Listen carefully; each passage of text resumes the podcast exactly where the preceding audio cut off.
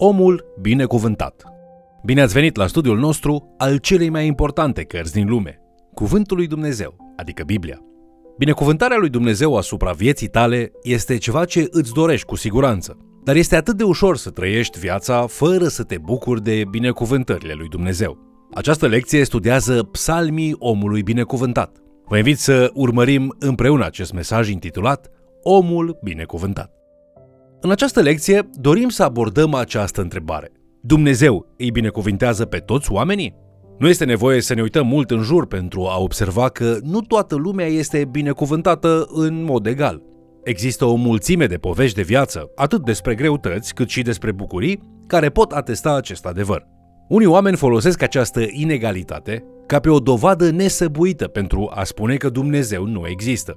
Ei fac afirmații de genul dacă Dumnezeu ar exista, ar face ceva în legătură cu inegalitățile din lume. Dar, ca oameni credincioși, este important să recunoaștem de asemenea că Scriptura nu spune că lumea va fi perfect egală tot timpul, ci doar că lumea este un loc stricat care are nevoie de un Dumnezeu divin și perfect. Să începem cu Ecleziastul, capitolul 8, versetul 14, care spune Sunt oameni neprihăniți, cărora le merge ca și celor răi care fac fapte rele, și sunt răi cărora le merge ca și celor neprihăniți care fac fapte bune.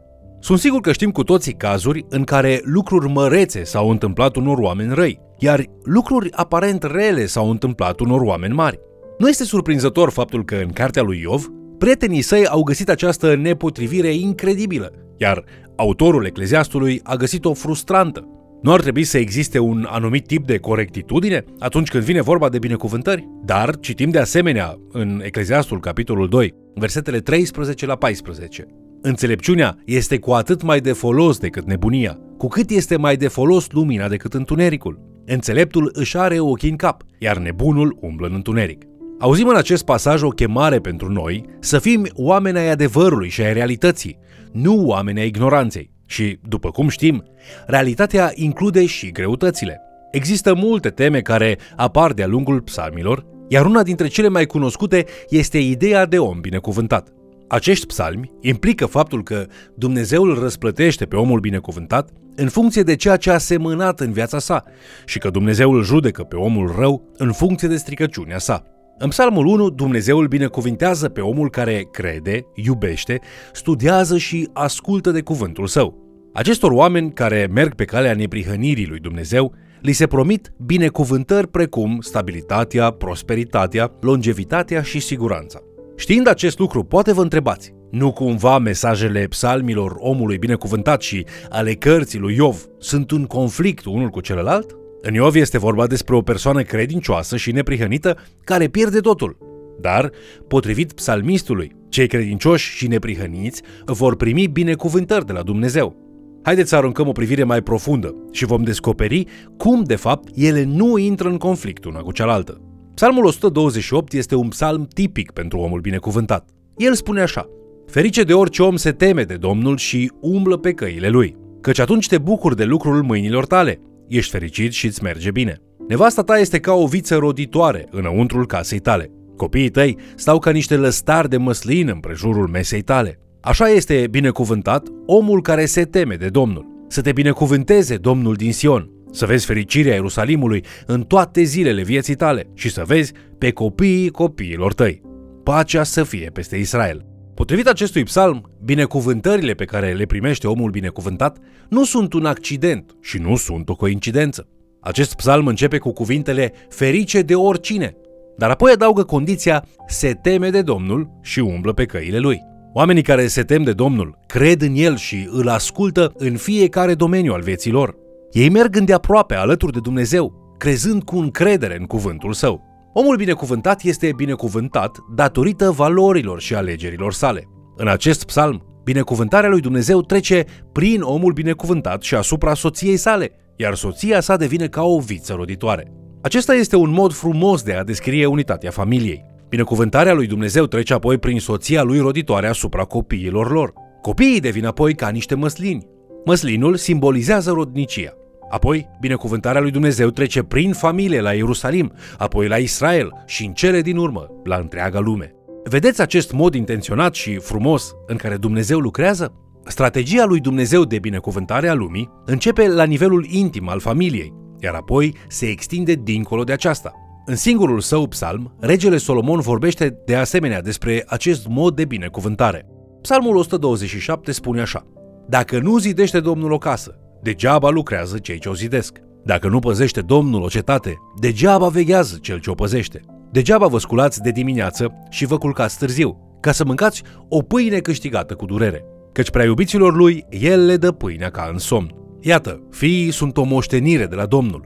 Rodul pântecelui este o răsplată dată de el. Ca săgețile în mâna unui războinic, așa sunt fiii făcuți la tinerețe. Ferice de omul care își umple tolba de săgeți cu ei, căci ei nu vor rămâne de rușine când vor vorbi cu vrăjmașii lor la poartă. Solomon știe câte ceva despre muncă și despre construcții. El construiește nu numai templul Domnului din Ierusalim, ci și orașe întregi, parcuri, flote de nave și grajduri elaborate pentru sutele sale de cai. Așadar ar trebui să-l ascultăm când ne avertizează aici că este posibil să construim o casă în zadar. Cuvântul zadarnic înseamnă gol. Solomon spune că este posibil să muncești din greu pentru nimic. Este posibil să construim lucruri nepotrivite, pentru motive nepotrivite și în momente nepotrivite. Luați în considerare prima replică a lui Solomon. Dacă nu zidește Domnul o casă, degeaba lucrează cei ce o zidesc. Fără Dumnezeu în peisaj, nu există decât goliciune. Ar putea părea sănătoasă sau impresionantă din exterior pentru o vreme, dar tot ceea ce construim fără Dumnezeu se va prăbuși în cele din urmă. Sunt multe lucruri pe care nu le poți face în mod corect decât dacă Dumnezeu lucrează prin tine. De exemplu, nu poți face lucrarea lui Dumnezeu prin simplul efort uman. Lucrarea lui Dumnezeu trebuie să fie făcută de Dumnezeu. Iar lucrul frumos este că Dumnezeu alege adesea să ne invite în planul său. Este o pierdere de timp și de resurse dacă încerci să faci totul de unul singur. Când Isus ne învață despre nașterea din nou, el spune în Ioan capitolul 3 cu versetul 6 Ceea ce este născut din carne este carne, iar ceea ce este născut din Duh este Duh. Cuvântul carne înseamnă aici natura umană, cu lipsă de Dumnezeu. Așadar, conform învățăturilor lui Isus, fără Dumnezeu în peisaj, nu poți fi eficient pentru împărăția sa. Acesta este, de asemenea, mesajul esențial al acestor psalmi ai omului binecuvântat în mod special. Fără Dumnezeu ești gol. Prezența lui Dumnezeu ne binecuvintează cu un exemplu de bunătate. Așadar, nu ar trebui să respingem un astfel de dar. În predica de pe munte, Isus spune în Matei capitolul 7, versetele 21 la 23. Nu oricine îmi zice, Doamne, Doamne, va intra în împărăția cerurilor, ci cel ce face voia Tatălui meu care este în ceruri. Mulți îmi vor zice în ziua aceea, Doamne, Doamne, n-am prorocit noi în numele Tău? N-am scos noi draci în numele Tău? Și n-am făcut noi multe minuni în numele Tău? Atunci le voi spune curat, niciodată nu v-am cunoscut. Depărtați-vă de la mine, voi toți care lucrați fără de lege. Așa cum se menționează în Psalmul 127, oamenii cărora Isus le va spune aceste cuvinte au cu siguranță o atitudine greșită. Ei nu îl lasă pe Domnul să construiască această casă. Ei fac singur construcția, crezând că nu au nevoie de niciun ajutor. Ei cred că totul depinde de ei înșiși și cred că o pot face fără ca Dumnezeu să fie prezent în peisaj. La urma urmei, ei fac lucruri care arată bine la suprafață. Profețesc, scot demon, fac minuni. Ei au făcut toate acestea în numele lui Dumnezeu, dar l-au lăsat pe Dumnezeu în afara lor. Totul se reduce la asta. Poți face partea ta, dar nu poți face partea lui Dumnezeu. Este interesant de observat că prima jumătate a psalmului se referă la muncă, iar a doua jumătate la familie. Legătura dintre acestea este importantă. În acest psalm, Solomon își scrie mărturisirea. El scrie un mare avertisment pentru părinți să nu facă aceleași greșeli pe care le-a făcut el în viața sa. Cele mai importante lucruri pe care le construiești vreodată sunt viețile copiilor tăi și un cămin puternic. Cu toate acestea, este ușor să fii atât de distras de toate celelalte lucruri pe care viața ți le aruncă în față, încât neglijezi să dezvolți lucruri care au valoare eternă, cum ar fi viața socială și spirituală a copiilor tăi.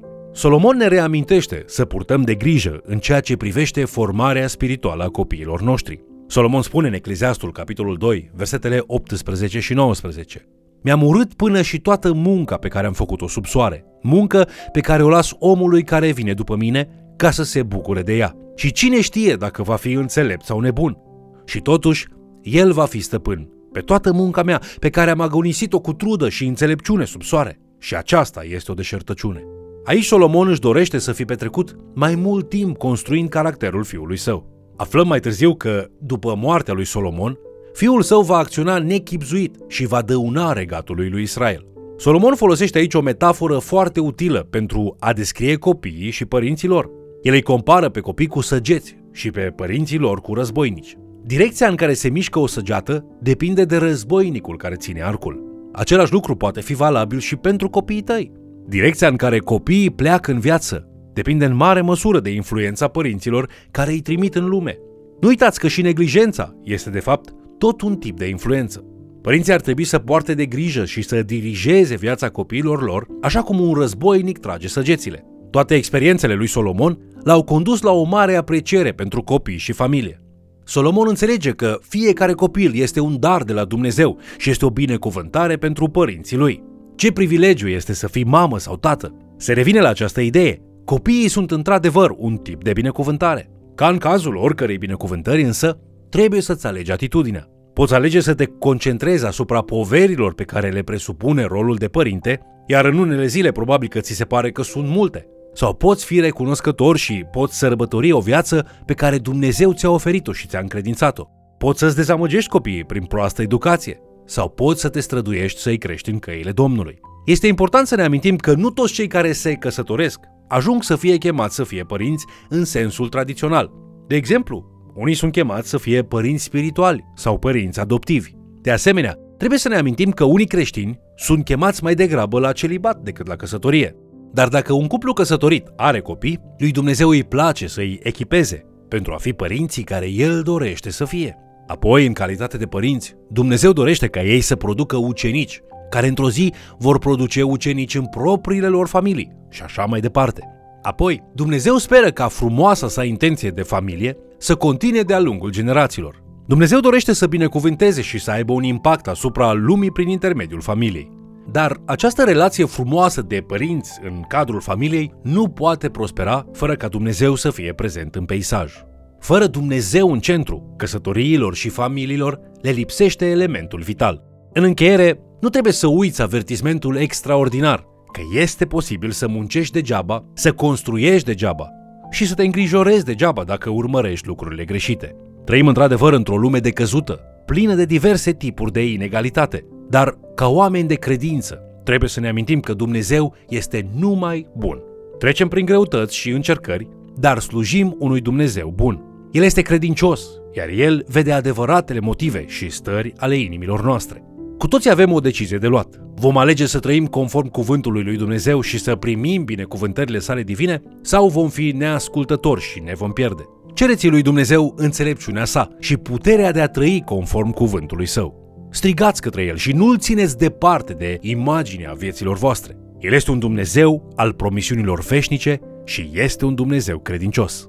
Vă mulțumesc pentru că ați fost alături de noi studiind Cuvântul lui Dumnezeu. Fie ca tu să experimentezi binecuvântarea Lui asupra vieții tale, pe măsură ce înveți să-i predai Lui fiecare domeniu. El are un plan perfect pentru tine, pentru familia ta, pentru biserica ta și pentru comunitatea ta. Caută-L pe El, cere înțelepciunea și binecuvântarea, apoi ascultă-L și urmează căile Lui. Apoi, bucură-te de felul în care El răspunde.